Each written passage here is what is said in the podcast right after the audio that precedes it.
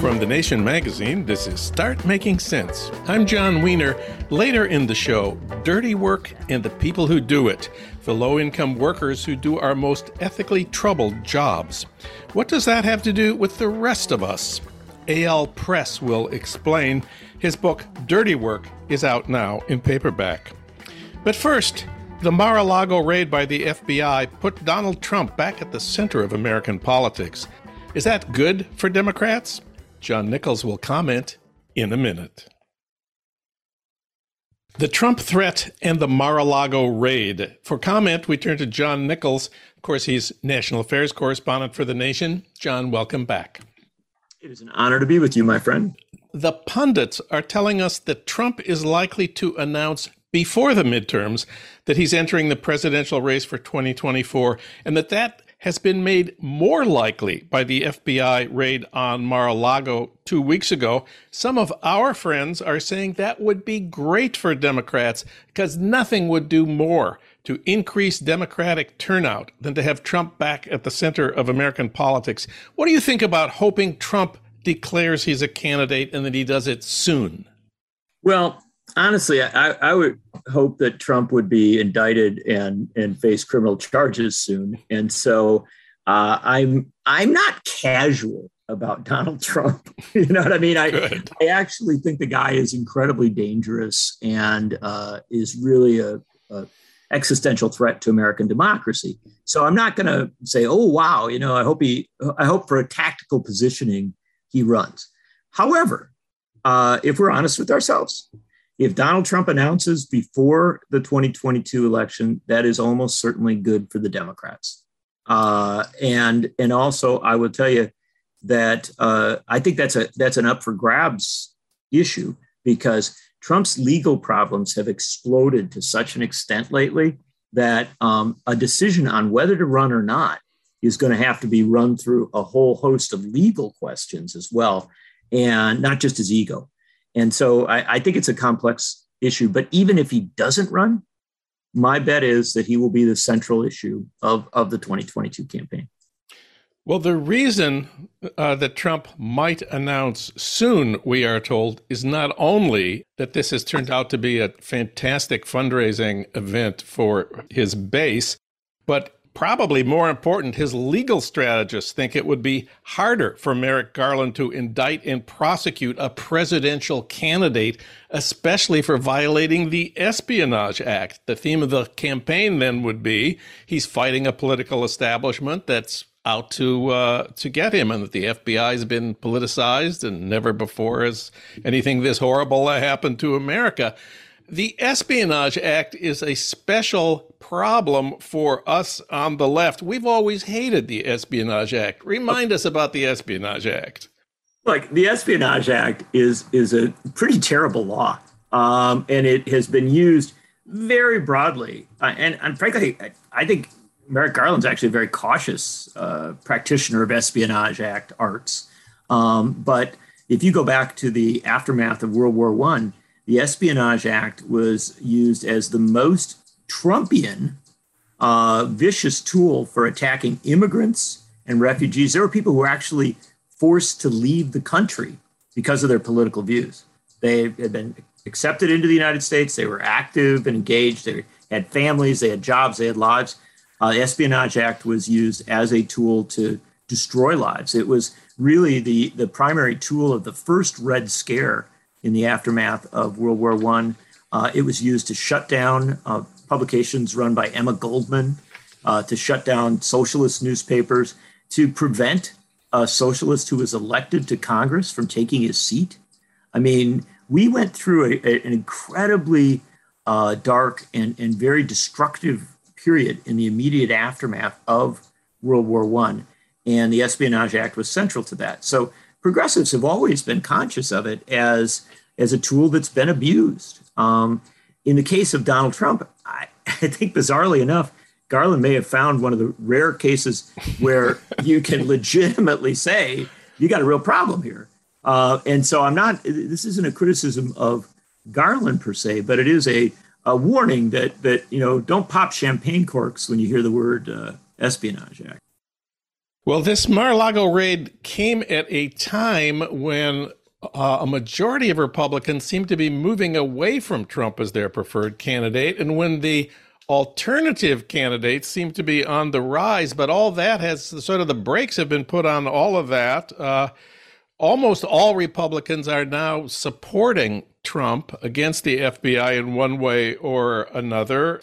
Josh Hawley, one of our favorites, of course, uh, called this an unprecedented assault on the rule of law and called for the removal of Attorney General Merrick Garland and FBI Director Chris Wray. Who appointed Chris Wray to be director of the FBI?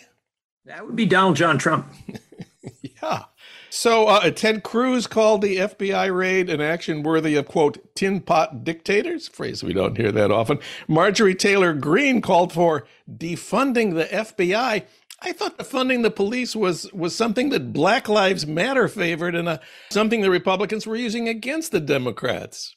Look, uh, the Republican response to the raid on Mar-a-Lago was to go full MAGA, And you're right. Prior to that raid, there was this kind of opening up of space within the Republican Party. Not a big space, but particularly after the Georgia primaries where Trump's candidates lost, there was sort of a sense that, well, maybe there's, you know, maybe there there is a a future for the Republican Party that is extremely right wing, but that is not full MAGA.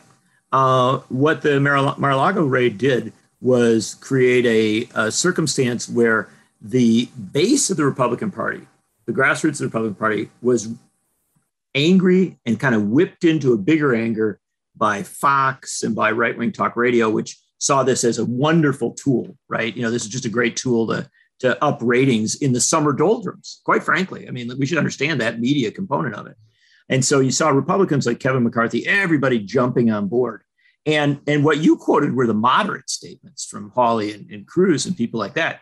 You go look at, at Kari Lake down in, in Arizona or some of these candidates in Florida, they're literally saying that they want to bar the FBI from operating in their states if they're not cooperating with state officials wow. and state policing agencies. This wow. is talking about literally, you know, in the schoolhouse door, barring the federal government people uh, from coming in. It's it really it opens something up within the Republican Party. Now that is very beneficial to Trump. At this point, uh, even before the Mar-a-Lago raid, it was pretty clear that Trump had had basically gained a, a full control of the party. You know, he was by and large, his primary candidates are winning. By and large, uh, he was the dominant figure, but it wasn't, you know, everything wasn't locked up. I think the Mar-a-Lago raid pretty much locked things up. And the fact of the matter is now, um, the only way, in my opinion, that Trump doesn't run in 2024 is is if he is in fact indicted and under, you know, facing prosecution. And even then, I suspect he would run. There is one exception to the potential Republican presidential candidates on this score. Mike Pence, of course, has called on Republicans to stop attacking the FBI and to, you know, stand with law enforcement. And of course, Liz Cheney uh, also says she found there's no political motivation behind the Mar-a-Lago raid. She said, "I was ashamed to hear Republicans." attack the FBI agents who executed the search warrant. This is a really dangerous moment. But of course, once Trump declares, then he will pressure all the other Republican candidates to declare their support for him and to declare that if they get elected in 2024, they will end the prosecution of Trump, they will pardon everyone involved, and they will pursue the people in the Biden administration uh, who who did this. He is going to make this the center of his campaign, and that does sort of take the focus away from uh, the big lie, which previously was what Liz Cheney had been focusing on as the issue for the Republican Party. Yeah, although rest assured, the big lie is still out there. Um, you know, don't don't worry, John. Okay. It, it, hasn't been buried quite yet. Uh, but no, here's the bottom line. Let's let's assume that Mike Pence isn't going to be the Republican nominee for vice president in 2024. Um, so that gives Trump this incredible opportunity. He announces and then he opens up the competition for vice president. that then takes just about everybody out of the competition because they know that if they actually challenge him in the primaries, well, he's probably not going to not going to choose him, and he's probably going to win those primaries. So you end up in a situation where he's sort of in a perfect position to marginalize the vast majority of his opponents, right up to, and I think including Ron DeSantis out of Florida. And, and so then his only opposition will be the people who are actually clearly in opposition to him. And, and I will tell you that uh, a Mike Pence as a candidate for president or Liz Cheney as a candidate for president would, would long for the, uh, the incredibly strong, powerful showings that Liz Cheney got in Wyoming a week or so ago. Hmm. Right? Uh, hmm. It's going to go nowhere uh, very fast. And, and we in the media would love covering that challenge to Trump. I mean, i I'd love to go up to New Hampshire and you know write about the courageous battle you know against Donald Trump. Uh, but I did that in 2020 when I was interviewing Bill Weld. And uh, how'd, that, how'd, that, work out? I just, you know, yeah, yeah. Well, I'll tell you how it worked out. It's relevant to our discussion because I wrote about Bill Weld in uh, 2020 as a, you know, an honorable challenger to Donald Trump in the primaries. And Bill Weld actually started to get a little bit of traction. He got a decent vote in Iowa, got a delegate out of Iowa, which was wild. He got a credible vote in New Hampshire. He was getting, you know, kind of winks and nod uh, type sympathy from the governors of Vermont and uh, Massachusetts. It was sort of looking like, wow, maybe Bill Weld could get, you know, 10% of the delegates of the convention, raise some platform, do something. It would still, but, and then you know what the Republican establishment did? They started canceling primaries. Wow. Oh, they canceled like all across the country. They barred entry to primaries they couldn't cancel. And in state after state after state where they could, they just said, oh, we're going to a convention system, a state convention system to endorse Trump. And so the end result is that Trump uh, shut down even a, a very, very minor challenge to him in 2020. And my bet is with his greater control over the Republican Party now, um, there's a very real chance that that in 2024 Trump gets state parties to literally cancel or alter their primaries in ways that that completely benefit him. So I don't think that we're going to be talking about uh, Mike Pence as the Republican nominee for vice president or president. And you know, I hate to break it to Liz Cheney, but there's a decent chance Republicans aren't going to nominate her either. Now I'd like to talk about Wisconsin politics that Democrats, as you have told us, united and uh, support all supported Mandela Barnes as the Senate candidate to challenge the horrible Ron Johnson. How's Mandela Barnes doing? Pretty good, Jon Wiener. We had a poll come out last week in Wisconsin, and it's the the kind of gold standard poll. It's the Marquette University Law School poll that that pretty much everybody in Wisconsin accepts is a good poll. Doesn't mean it always gets everything right, but it's a solid poll. And amazingly enough, after the, the Republican and Democratic primaries, it put Mandela Barnes up seven points over Ron Johnson, outside the margin of error, uh, with a majority. Mandela Barnes at 51% and leading overwhelmingly among Democrats, doing exceptionally well for a, in a race like this among independents uh, and so it's looking like Mandela Barnes is a very credible challenger to Ron Johnson. I still think the race is going to get ugly. It's going to be mean. There's going to be immense amounts of money. Uh, even Republicans who know that Ron Johnson is in complete embarrassment are still going to pump money into him because he's going to be critical to holding to them having any chance of gaining control of the Senate, right? And so it's it's such an important battle. But Mandela Barnes is looking very strong. And I'll give you one tidbit that I think you'll appreciate. Um, it, the, you know, there's a very crowded Democratic primary, and De- Mandela Barnes' opponents spent better part of $25 million trying to beat him.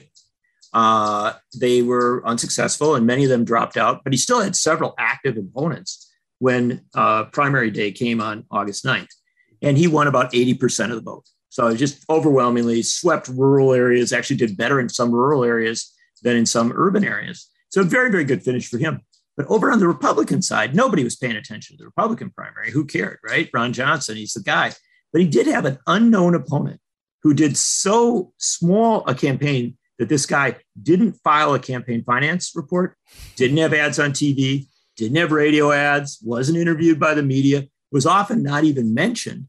Well, the unknown candidate against uh, Ron Johnson got 110,000 votes, over 16% of the vote. Wow. So uh, there are some Republicans who who may not be all that impressed with uh, Ron Johnson. And if Mandela Barnes runs his campaign right, which is to uh, you know maximize progressive turnout, Mandela Barnes is a progressive, to reach out in the ways that he always has to rural areas, and to give those democracy supporting Republicans a reason to cross over at least this once and vote to get rid of Ron Johnson.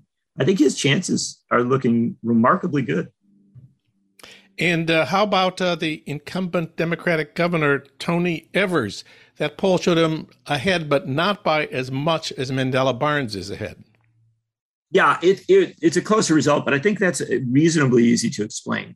And, and certainly it's a part of why Mandela Barnes came out so well in the poll. Mandela Barnes had just won a primary, right? And had all the, the drama of a primary, even though at the end it had gone very much in his favor. He had ads up on TV, a lot of profile. Um, the guy who's running against Tony Evers, a guy named Tim Michels, had just won his primary and had had a massive $12 million TV ad campaign and stuff. So my sense is that, you know, you get this primary bump and uh, obviously it helped Barnes. It also helped the Republican running against Evers to some extent, but still Evers maintained his lead. And um, it was a quirky poll in that regard too, because a lot of people, about 7% said they were supporting a, a independent candidate who's nobody's heard of. And so my mm. sense is that there's some people parking that that sort of was an, another way of saying undecided. Um, bottom line is that I think that Tony Evers uh, probably, again, I won't say this absolutely, but probably won the governor's race on the day that the Dobbs decision came down from the US Supreme Court. Because Wisconsin is an overwhelmingly pro choice state. In fact, even among Republicans, pro choice position gets very, very good numbers. And uh, I think that, that Tony Evers is going to run on that. He's going to run very strong on that. And uh, my sense is that, like a lot of Democrats in battleground states, that may well be the issue that puts him across the across the line, maybe even with a decent margin in November. John Nichols, read him at thenation.com. Thank you, John. This is great. Thank you, John. It's an honor to be with you.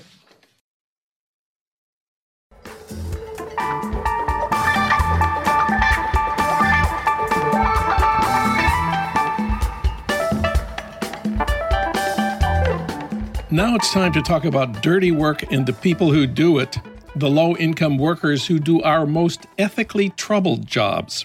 For that, we turn to Eyal Press. He's an award winning journalist and writer whose work has appeared in The New Yorker, The New York Times, and The Nation. He's also a Puffin Foundation Writing Fellow at the Type Media Center. His new book is Dirty Work Essential Jobs and the Hidden Toll of Inequality in America. We reached him today in New York City. Eyal Press, welcome back. Thank you so much, John. Great to be here. Well, the pandemic brought us to appreciate and to honor and cheer for essential workers, especially hospital staff, but also grocery store clerks, garbage collectors, the delivery men who bring us the stuff we've needed over the past year and a half. But you're concerned with an even more hidden class of workers who do jobs that you call morally troubling, people we'd rather not think about and people who we certainly do not cheer for. Who are they? You're very right that, that the term essential jobs almost deserves air quotes in my subtitle because um, I'm not actually saying that were this the just society that many of your listeners would, would like to have, these jobs would be around, but they are around. And I'm talking about the people who run America's prison system, the largest prison system in the world, um, as, as you're aware. I'm talking about people who carry out targeted assassinations in the drone program, or people who man the kill floors of industrial slaughterhouses. All of those jobs are essential to the American way of life or the prevailing social order. They are not essential in some immutable way that suggests, you know, this is how we would want the world to be. But I do contend in the book that just as we discovered during the pandemic, this sort of convenient arrangement where you had people who, from more privileged professions, white collar uh, professions, bankers, software engineers, who had the, the, the, privilege to shelter in place as other people delivered their groceries to them, as other people got the, the goods out of the warehouses for them and, and took great risks. So we have a as well a moral division of labor. And it is not an equal division. It is a division whereby people with fewer choices and opportunities are generally delegated what I refer to as these, these sullying, degrading jobs. And we can talk more about the specific cases I look, I look into. You start uh, your new book, Dirty Work, with a tough case prison guards. Ever since over incarceration became a, an issue, we've blamed uh, the prison guards as a key force, along with the police, pushing for more prisons, more prisoners, longer sentences, because the lobbying by their unions has been so effective. We record our show in California, which state reached a kind of tipping point a couple of years ago when taxpayers started spending more money on prisons than on schools we consider prison guards and their unions to be a really malevolent force in our state, but you suggest another way of looking at prison guards. Yeah. Well, I wouldn't deny any of what you just said. Uh, it's, it's part of the story, but it's not the whole story. And I think one a, a different way to um, to think about prison guards is as agents of a society that has built this prison system not only to warehouse 2 million, more than 2 million of our fellow citizens in often extremely brutal and violent conditions, but also to effectively run our mental health system. Because jails and prisons in the United States, in, in I think every state at this point, um, the largest mental health institution is not a public hospital. It is not a community health center. It is a jail or a prison. And actually, I begin the book by by looking at the mental health aides who work at a particularly violent prison in Florida, where the incarcerated people, uh, mentally ill people, are being horrifically abused. And this puts those mental health aides in a terrible dilemma, a position whereby if they say something, if they report what's happening, they're liable to get in trouble and to uh, you know have the guards retaliate against them. And they rely on these guards for their own security to open doors for them and to be there in the rec yard. So if, if they challenge the guards they're they're risking something. If they don't challenge them they're going along with human rights abuses. But in the next section i do indeed complicate the story by looking at the guards themselves Let's focus here, as you do at the beginning of your book, on the story of the death of one mentally ill man in this Florida prison named Darren Rainey. We know what happened to him only because of heroic action by a couple of whistleblowers on the prison staff who reported on the sadistic behavior of most of the other guards. And the story is truly horrifying, almost unbearable to read about. But you say these sadistic guards are not to blame for the system, the inhumane system that they are part of. Right. So, and let me just correct one tiny thing that's very important actually. None of the staff actually reported what happened to Rainey. It was another prisoner, a guy named Harold Hempstead, who reported it, who blew the whistle. And that tells you something about how the system you know constrains all of the people in it including the very well-intentioned mental health aides I, I interviewed. But to, to, turn to the guards, you know, I interviewed one guard in particular in depth. I, he shared his diaries with me. He he he spoke to me uh, very frankly about um, the brutality that guards in Florida do mete out, and he called these fellow officers. He called them serial bullies. He said, you know, some of these guys just beat inmates, beat prisoners, uh, you know, in, in a way that's just a kind of cruelty he'd never witnessed before. And this guy was a military veteran, as a lot of uh, uh, corrections officers are. Um, so here you're thinking, okay, the way you just described them as this malevolent force is, is exactly accurate. But he went on to say, you know, the people of Florida get what they pay for when, when you talk about what goes on in their prison in the prisons. You know, why do these abuses happen? Well, you could you could attribute it to character flaws, but you could also look at the fact that Florida spends Uh, it has the third largest prison system in the country.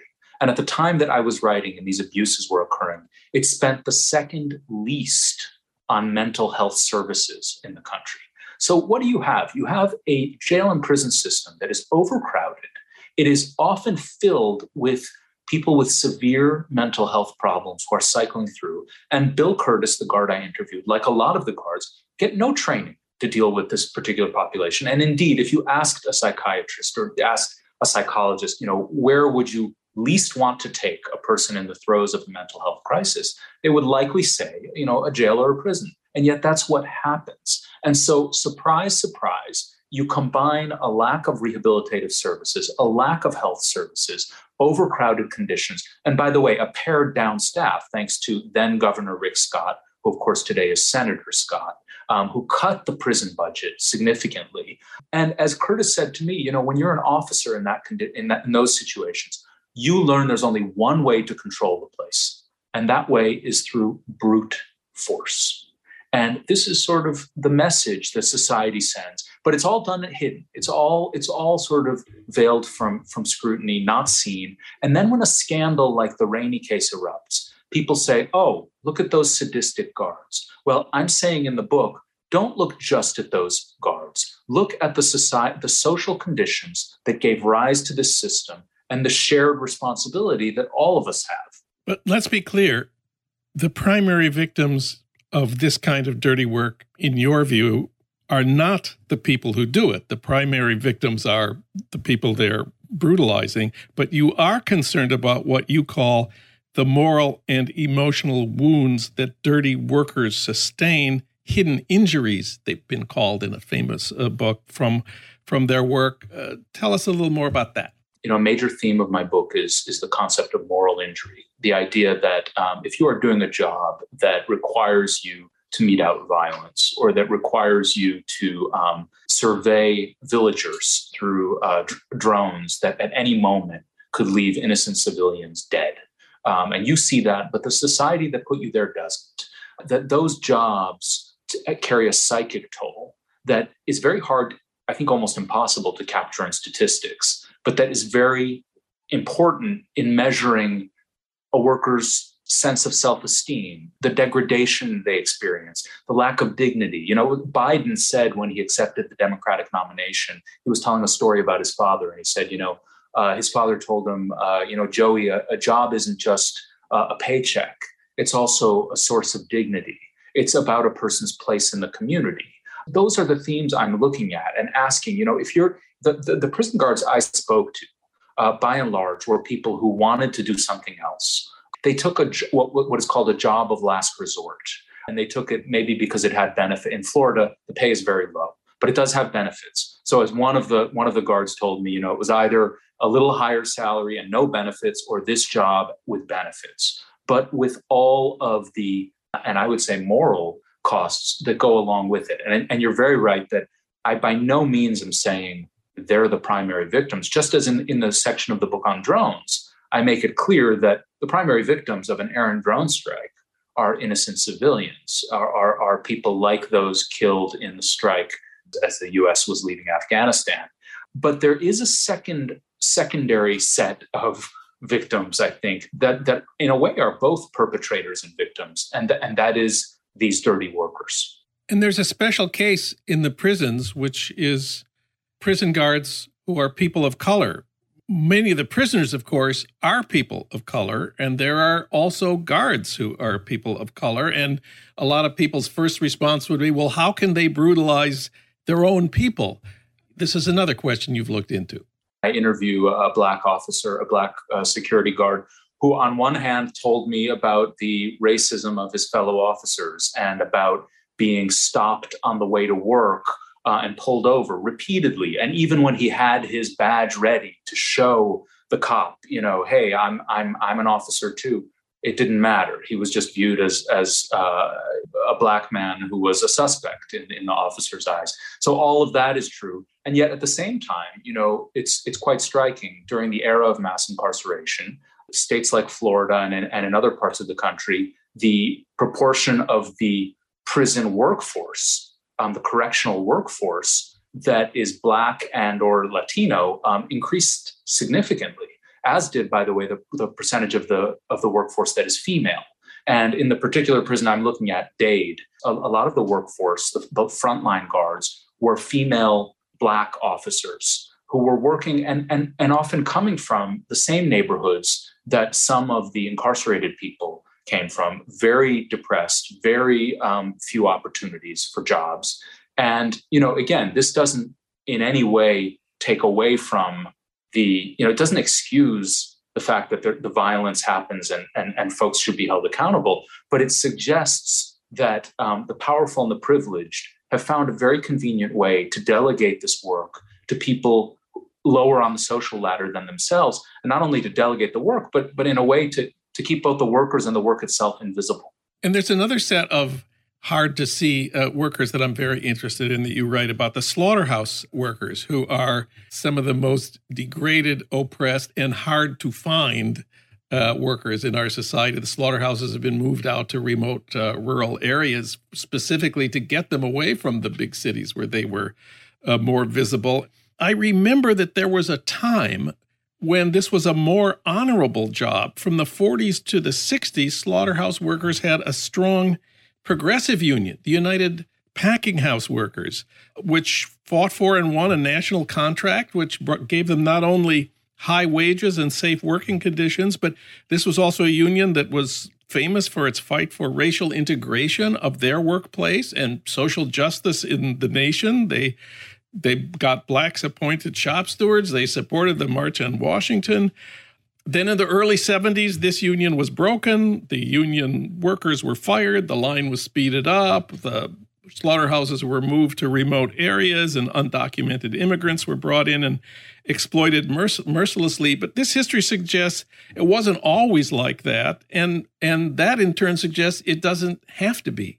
Yeah, that's absolutely true. You've done a great job of sketching the history there. That that, that sort of starts with you know from Upton Sinclair. I trace it myself to you know some of the brutalities he wrote about. And very interestingly, if you go back and read The Jungle, you'll see all kinds of passages where he's talking about not just the injuries that the workers suffer, but the feeling of degradation, the dirtiness. You know, they he, he there's a passage in the book where he talks about you can't even find a place to wash your hands you know and that's not just about getting it's it's about this sense of being stigmatized right? You just you're in there killing you're with the blood and the, and the gore of this. But as you say the, the, the, there was a very strong union movement that didn't necessarily make the job any less bloody but certainly did make it less dangerous certainly did make it less degrading uh, certainly made it better paying.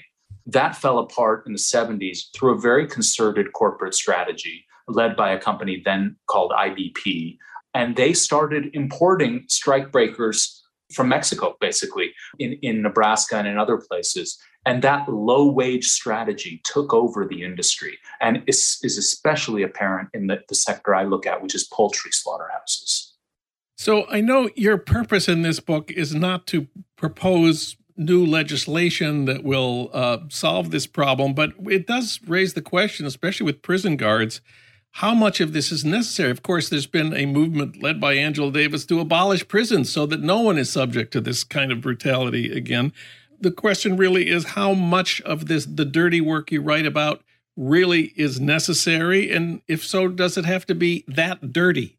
I hope there's a, conversation on, on all, about all the forms of work I write about can be opened up. You know, I also write about uh, dirty tech and and you know the, the gadgets that we all use ha- has a form of dirty work that that has just been um, outsourced and and taken offshore, namely the mining that goes on for cobalt in the Congo uh, with child labor and brutal conditions and all kinds of middlemen. Uh, these companies that sell from one to another, and that eventually makes its way to Apple and Microsoft and all the companies that we all patronize and patronize. And, and I, I should say, you know, that that's the point of the book. I'm trying to, to connect this dirty work to our lives, to show how, in fact, we rely on it whether we see it or not. And so then that begs a question well, what can you do about it? And my conclusion is, and I suggest very strongly, you can't do that much about it as an individual consumer. I mean, yeah, you could you could stop eating meat. You could decide not to buy these gadgets, but someone else will keep buying them. And you know there are there are plenty of customers um, lining up. uh, the fast food chains will continue to profit. So the only real solutions are political, and I would say are collective. Just as, as the responsibility for dirty work is shared, so too any any way of altering this work has to be a sort of shared endeavor, a collective enterprise. We together share the responsibility for the harm done by dirty workers and for the emotional injuries they suffer and we together can change what we require of them. The book is Dirty Work. The author is Eyal Press. Eyal, thanks for this book, and thanks for talking with us today. Thank you so much for the opportunity, Jon. Eyal Press's book is out now in paperback. We spoke with him in September 2021. Start Making Sense, a podcast from The Nation magazine, is co produced by the LA Review of Books and recorded in Los Angeles at our Blythe Avenue studios. Renee Reynolds is our associate producer. Alan Minsky is our producer. Ludwig Hurtado is our executive producer. D.D. Guttenplan is editor of The Nation. Bhaskar Sunkara is president of The Nation. And Katrina vanden Heuvel is publisher and editorial director of The Nation. Our theme music is from Barcelona Afrobeat, licensed by Creative Commons. You can find out more about Start Making Sense at thenation.com and subscribe to Start Making Sense on Apple Podcasts or wherever you get your podcasts. I'm Jon Wiener. Thanks for listening.